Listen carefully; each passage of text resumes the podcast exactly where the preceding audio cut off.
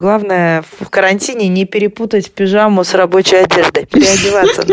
Хочу, чтобы у меня был такой фон, на котором периодически появлялся муж там на заднем плане. Справляются пары с этим, в том числе через увеличение дистанции. Максимально получать удовольствие от этой ситуации.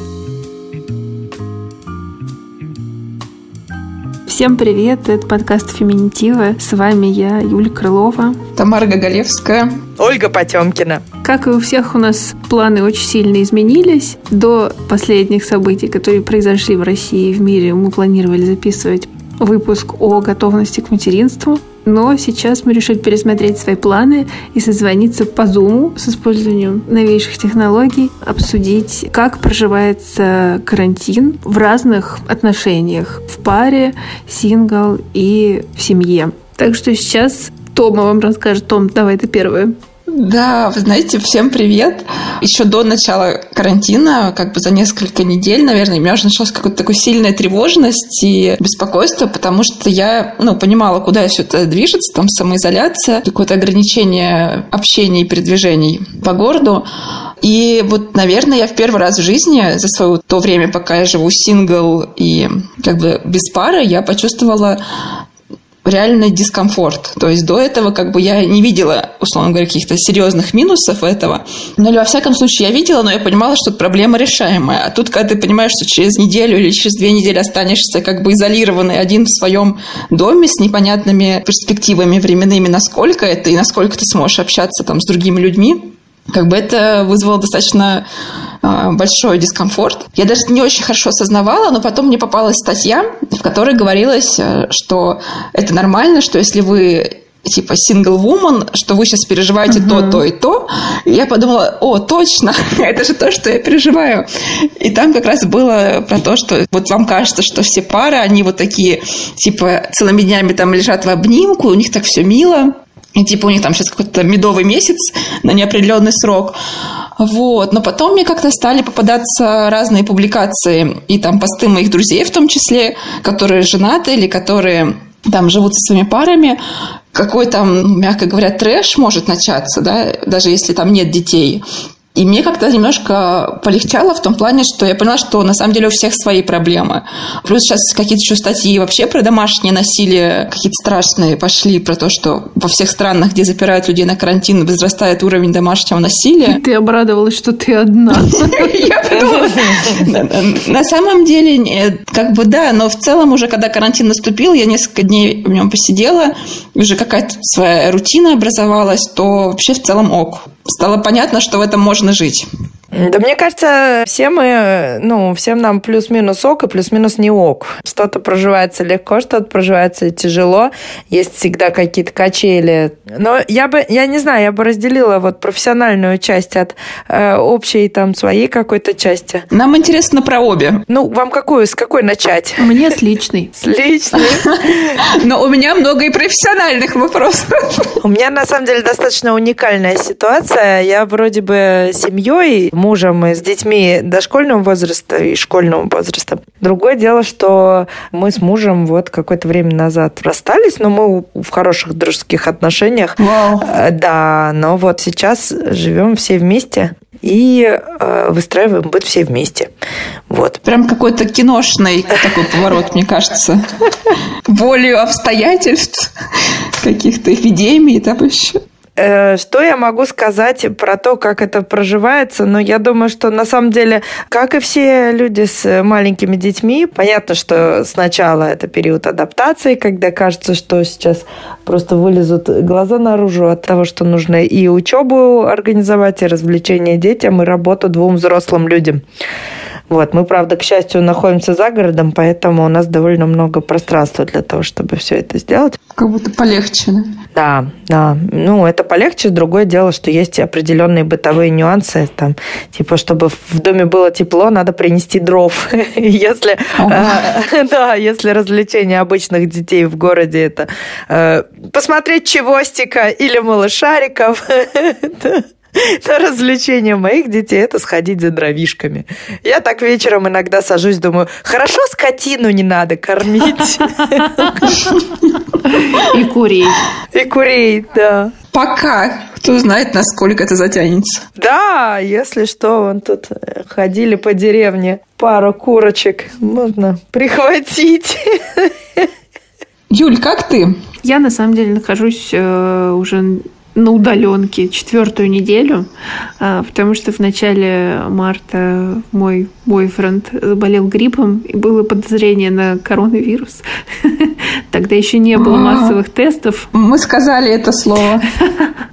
А, вот, и поэтому, как только у него начались симптомы, я тоже самоизолировалась, и работодатель это поддержал.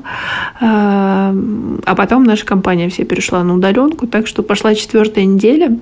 Ох. Мы находимся да, вдвоем э, с моим бойфрендом здесь. И сначала, конечно, у меня были, ну, не то чтобы тревога, но какая-то высокая раздражительность из-за того, что мне казалось, что я не настолько эффективна, насколько бы мне хотелось. Хотя, с другой стороны, я очень давно а, мечтала о периоде замедления. Я уже в феврале, работая, соответственно, в офисе, хотела, э, искала способы замедления ритма и оптимизации своей. И тут вот такая ситуация, которая мне как раз это позволила. Но, тем не менее, перестроиться на какой-то эффективный режим мне вообще далеко не сразу удалось. По-моему, первые полторы недели я прям сильно раздражалась и расстраивалась по этому поводу. А потом все как-то наладилось. Наладилось тоже через какие-то драматичные события, потому что моего бойфренда уже по другому поводу забрали в больницу, прям в реанимацию. И я разрешила ничего себе не делать. А, и то, что я себе разрешила немножко лениться и быть неэффективной, в итоге а, как-то помогло мне вернуться на прежние скорости. А, и сейчас я, в общем, вполне собой довольна. И пока мы друг друга не убили и, в общем, даже очень наслаждаемся тем, что происходит, возможно, причина в том, что мы интроверты и социофобы. Ну, вы такой экстремальный опыт пережили. Мне кажется, что такой опыт, он все-таки очень сплочает. Ну, когда у одного из партнеров, ну, правда, такая реальная угроза жизни и здоровью появляется, mm-hmm. то это, с одной стороны, очень пугает, а с другой стороны, в общем, всякую фигню, за которую мы друг другом недовольны, делает значительно менее значимой. Не, ну, все равно меня немножко раздражает, э, как он... Э, мы же теперь в одной комнате работаем в течение рабочего дня. Меня немножко раздражает, как громко он дышит. Ты сейчас поняла, да? Оценила свой статус. Оль, ну что ты скажешь, как вообще, как эксперт, как профессионал? Я скажу следующее, что на самом деле так или иначе мы все, конечно, адаптируемся. Разные группы, ну, люди в зависимости от того, с кем они проводят карантин, сталкиваются с разного рода проблемами. С проблемами сталкиваются все. Мне кажется, что самая важная информация здесь заключается в том, что нету лучшего или худшего варианта. Нету такого, что что-то дается легче, что-то дается сложнее. Э, у всего будут свои сложности проживания, э, у всего будут свои плюсы. Да, действительно, это очень такая характерная история о том, того, что ты описала, когда э, люди в статусе сингл, слушайте, насколько вот английский язык в этом смысле более гибкий, да? Угу. И емкий. Без пары. Это тебе не lonely, да. Люди без пары, которые обычно э, не чувствуют себя ущемленными или как-то плохо в связи с этим, потому что удовлетворяют свои социальные потребности кучей разных возможных способов, которые предоставляет нам сейчас мир, вдруг оказывается совершенно без этих способов. И то есть, способа удовлетворения потребностей нет, а потребность осталась. И это, конечно, э, сталкивается с определенными эмоциями. Понятно, что оно все, интернет тоже э, много дает разных возможностей, оно все перераспределится. Но, тем не менее, вообще, в целом мы все сталкиваемся с одной и той же ерундой. У нас есть потребность, и есть ее неудовлетворение. Просто у людей с разным статусом отношений она разная. Если говорить о людях, э, которые находятся в паре и которые э, без детей, но просто люди, у которых есть дети, они прошли уже какой-то там свой кризис рождения хотя бы одного ребенка. Хотя бы один из этих партнеров посидел таки в изоляции декретного отпуска. Поэтому опыт такой, в общем, хотя бы в каком-то виде есть. У меня, кстати, очень многие клиенты, у которых есть маленькие дети, говорят о том, что, ну, моя жизнь не то чтобы очень изменилась ну, вот сейчас есть рядом партнер, но... Я тоже сегодня об этом подумала, что люди в декрете, они, наверное, уже не впервые в такой ситуации. Ну, по крайней мере, э, понятно, что не в такой, потому что э, угроза жизни и здоровью родных и близких это все-таки не ситуация просто декрета. Ну, они несколько отличаются, но некие навыки э, удовлетворения своих потребностей социальных нестандартным путем таких людей выше. Если говорить о людях просто, которые там работали себе, жили себе э, и каким-то образом э, развлекались, находясь в паре, развлекались, да, сейчас находятся друг с другом в заперти, то с чем мы сталкиваемся? У каждого из нас в отношениях есть, ну, во-первых, есть э, базовый уровень тревоги, который вообще принят в отношениях, и есть то, как пара с этим справляется. Справляется пара с этим, в том числе через увеличение дистанции. Но э, это известная история, да, когда в новогодние праздники мы все вместе, все вроде хорошо-хорошо, но через какое-то время напряжение начинает нарастать, уровень тревоги начинает повышаться, не потому что люди в плохих отношениях, просто нахождение чрезмерно близко повышает уровень тревоги.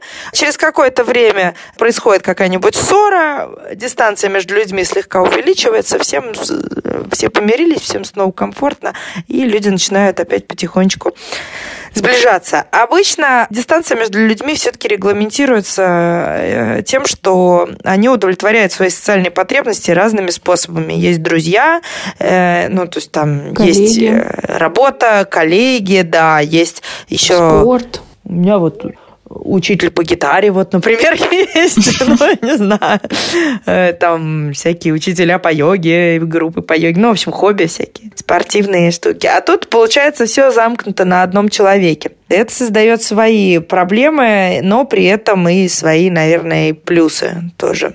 Э, там какой-то американский профессор, дяденька, говорил о том, что для пары, которая оказалась в замкнутом пространстве, э, ну, это в любом случае такой челлендж на проработку трудностей, либо такая пара сближается, либо отдаляется. И с этим связано то, что в Китае, который уже, у которого карантин подходит к концу, ну, по крайней мере, по той информации, которую сообщает нам, э, зафиксировано увеличение количества разводов за период карантина. Вообще два интересных феномена изоляции заключаются в том, что с одной стороны увеличивается количество разводов, а с другой стороны увеличивается количество, ну, аналогичный опыт. Там в прошлом показал, что в таких ситуациях увеличивается количество детей, рожденных после карантина, ну, и зачатых, соответственно, во время. Поэтому э, наша тема с готовностью к материнству скоро станет очень актуальной. Хотела маленький комментарий вот только к тому, что ты говоришь. Получается, что были какие-то потребности, которые разными способами там мы могли удовлетворять. Сейчас а все на карантине, вот, но как бы мне кажется, еще появились новые потребности, которые именно связаны с самим информационным фоном, с тем ощущением как бы небезопасности, иногда даже просто полной растерянности, что происходит и что будет. И кажется, что вот одинокие люди, они здесь эм, там ожиданно или неожиданно для себя а, ну, тоже сталкиваются с новыми потребностями, и как будто бы жить в семье здесь именно должно быть более комфортно. Ну, как бы более безопасно, что ли, казалось мне. Тут есть два процесса. Помимо того, что, да, во-первых, справляться с тревогой, уровень которой сейчас просто выше в силу объективных факторов, и это, в общем, так или иначе, это перестает быть какой-то очень отдаленной проблемой. Чем дальше, тем ближе э, история с коронавирусом подходит к каждому из нас. Я не знаю, как у вас, у меня уже есть заболевшие друзья, некоторые, к сожалению, довольно тяжело заболевшие. Да. Ужас. И у нас, кроме тревоги, которая вызвана объективными факторами, мы все проживаем то, что называется утратой. Я не знаю, наверное, вы все помните, но сейчас в терапии утраты есть там более сложная постадийность проживания горя или утраты, но можно взять там базовую модель Кюблер-Росс, там, где есть пять стадий. Помните, это отрицание, угу. гнев, торг, депрессия и принятие. Но так или иначе, феномен утраты заключается в том, что мы проживаем его, теряя все что угодно. Даже если у нас чашка разбилась, мы будем проживать феномен утраты. Вопрос того, в каком э, объеме. Сейчас мы потеряли, реально потеряли прошлый образ жизни. И это проживается как утрата. И у этого будут определенные, ну, кто-то будет это для себя отрицать и говорить, что это все там ерунда и происки э, паникующих людей, кто-то будет торговаться, Dadah. Когда закончится карантин, э, и делать вид, что, например, что это все супервременно. Но когда все это закончится, мы не знаем. И третье вводное данное – это жизнь в абсолютной неизвестности. И в этом смысле, угу. да, мы в том числе успокаиваем себя с помощью нашего окружения. Обнимашек. Ну, и это тоже, да. И вообще человек – существо социальное, и эволюционно он запрограммирован на то, что вот одному быть ему не очень безопасно. Поэтому, на самом деле, нам всем сейчас действительно, ну, так, в общем, непросто, ну, и нужно, и все мы стремительно ищем способы самоуспокоения разными возможными способами. Вот мы с вами втроем mm-hmm. встретились, общаемся, а, обсуждаем да. проблему. Вообще, любое обсуждение своей тревоги – это очень хороший механизм с ней справляться, потому что, ну, сами знаете, да, вот эта вся история с страха глаза велики. С страха. С страха можно много чего натворить. Ну вот вы знаете, да, получается, с одной стороны обнимашки, да, с другой стороны какие-то вот попадаются статьи, что уровень домашнего насилия, он очень скачет, да, когда начинается домашний карантин. А также самоубийств. О, ужас. Слушай, ты понимаешь, где тонко, там и рвется. И э, уровень домашнего насилия в том числе вырастает в связи с тем, что есть семьи, в которых домашнее насилие случается эпизодически. Угу. И случается как форма как раз снятия напряжения и тревоги внутри семьи. Абсолютно дисфункционально маргинальная форма, но тем не менее имеющая место. И понятно, что если э, люди заперты друг с другом, и, ну, вообще-то жертва заперта с насильником, и вообще-то уровень напряжения в такой семье, которая априори не умеет справляться с напряжением другими способами, э, возрастает, количество эпизодов этого домашнего насилия просто возрастает в геометрической прогрессии. И это, конечно, это действительно страшно. Я думаю, что это же касается и, ну, не только жен по отношению к мужьям, но и родителей по отношению к детям. Просто отношения там, где есть эмоциональное насилие, потому что эмоциональное насилие может быть и в две стороны, например, и от мужчин к женщинам, и от женщин к мужчинам. И... Угу. В общем, поэтому это, конечно, действительно такая непростая история. Непонятно, сколько это все продлится, да, неизвестность, конечно, это все подогревает. Ну, вроде до 30 апреля нам сказали. Ну, до 30 апреля это ближайший срок, в который будет такой строгий карантин, а дальше, ну, дальше посмотрим. Я очень рекомендую людям в абсолютно разных э, условиях просто вот на листочке написать себе свои потребности и под ними написать, что я могу и чего я не могу потому что, в общем, понимать свои возможности и их ограничения, а также свои потребности – это два таких очень важных сейчас направления, утешающих и успокаивающих. Но, кроме того, об этом уже, наверное, все сказали, что делить рабочее время, время для отдыха, стараться не смешивать разные активности, то, что сейчас очень соблазнительно, да, параллельно переписываться с друзьями mm-hmm. и работать, например. То, что сжирает там гигантское количество mm-hmm. времени и, опять же, повышает уровень тревоги и снижает продуктивность. Вот, переодеваться, э, как я вон шучу со своими родными, что главное в карантине не перепутать пижаму с рабочей одеждой, переодеваться ну, э, из рабочего из рабочего режима, хотя вот так, это ты, э, вот и стараться смотреть всякие штуки про отношения, искать возможности. Для того, чтобы свои потребности, которые были осознаны, удовлетворять людям в разных ситуациях. Людям, у которых находятся в карантине одни, делать это просто через вон, всякие зум-встречи. Э, людям, которые находятся вместе с родными и близкими, все-таки находить возможность для уединения, потому что она очень тоже нужна. Причем не просто стихийно, типа, вы меня все достали, дайте мне возможность побыть одной. А типа, у меня с 15 до 16 время на уединение. Хорошо? Ну да, как-то заранее спланировано. Да. Угу. Да, сейчас, конечно, я за себя могу сказать, что дистанция экстремальная. Дистанция экстремальная, и как раз хочется выделить время на какой-то self-time. На уединение, Оль, как ты сказала. На уединение в уединении, получается. Да, уединение в Кубе. Хочется взять у кого-нибудь на прокат собаку. Ой, да, да. А мне хочется приехать за своей собакой. Слушайте, а я себе, знаете, что придумала? Все эти бесконечные встречи в Зуме, и так иногда у кого-то проходит жена или муж на заднем фоне, и я хочу себе такой, знаете, в Зуме же есть фон, я хочу, чтобы у меня был такой фон, на котором периодически появлялся муж там на заднем плане, вот. И не знаю, может, такие, такие уже придумали. Должны придумать. Я вот сейчас. Потому что, кто не знает, а в Зуме есть опция разных фонов. Там можно, чтобы рыбки плавали, или там, чтобы просто какой-то красивый был вид. Можно точно-то просто написать Зуму, чтобы не только Нью-Йоркский мост, но, пожалуйста, еще мужес в трусах. Можно в качестве фона? По-моему, классная идея очутившись в такой интересной ситуации, экстремально близкой дистанции с своим партнером, хочется как-то так деликатно все-таки сохранять собственное пространство, чтобы не надоесть. И максимально получать удовольствие от этой ситуации, потому что, Том, вот мы с тобой недавно обсуждали, что есть ощущение надвигающейся грозы. Угу. Это, конечно, ужасно тревожно.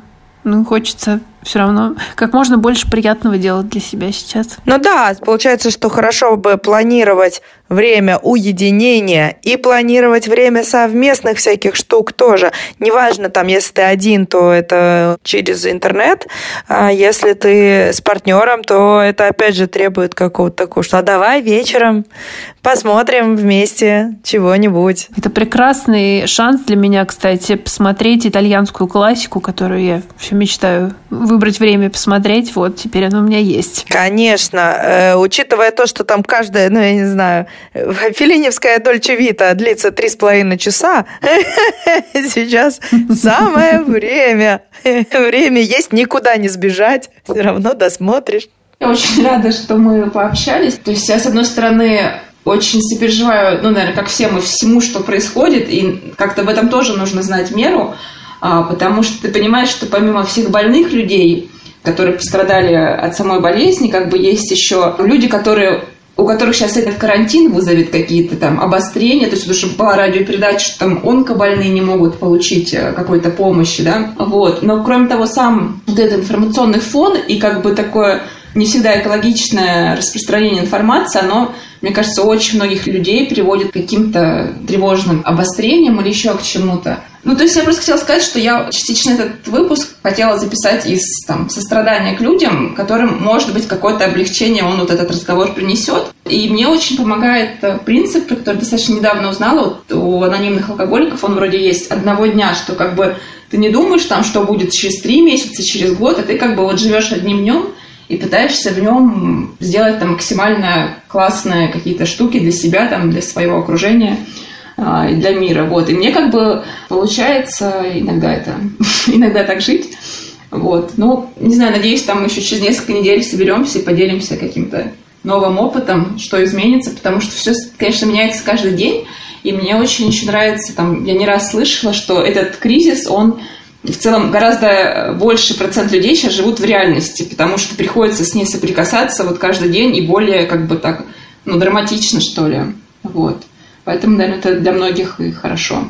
Я вот не знаю, извините, еще пару слов. Может быть, это, конечно, розовые очки. А, может быть, э, все дело в том, что я давно мечтала о подобного рода замедлении. Ну, не подобного рода, но о каком-то замедлении. Может быть, не в таком виде. Почему-то я в этом кризисе вижу только сплошные преимущества и возможности. Ну, это очень классный подход. Главное, не забывай э, дистанцию и маску надевать. Ты знаешь, я тоже, но я отдаю себе отчет, Юль, что мы находимся в самом начале. О, нет. Да, ну, в разных смыслах. Сейчас э, действительно я от многих слышу, что, в общем, даже больше плюсов, чем минусов. Но посмотрим, как это будет дальше. Спасибо, что слушали этот выпуск. Надеюсь, что и в середине, и в завершении этой кривой страдания мы сохраним свой оптимизм и легкость. Подписывайтесь на наш подкаст, ставьте нам оценки в приложениях, пишите комментарии. Если у вас есть вопросы, пишите нам. Контакты есть в описании подкаста. Пока-пока.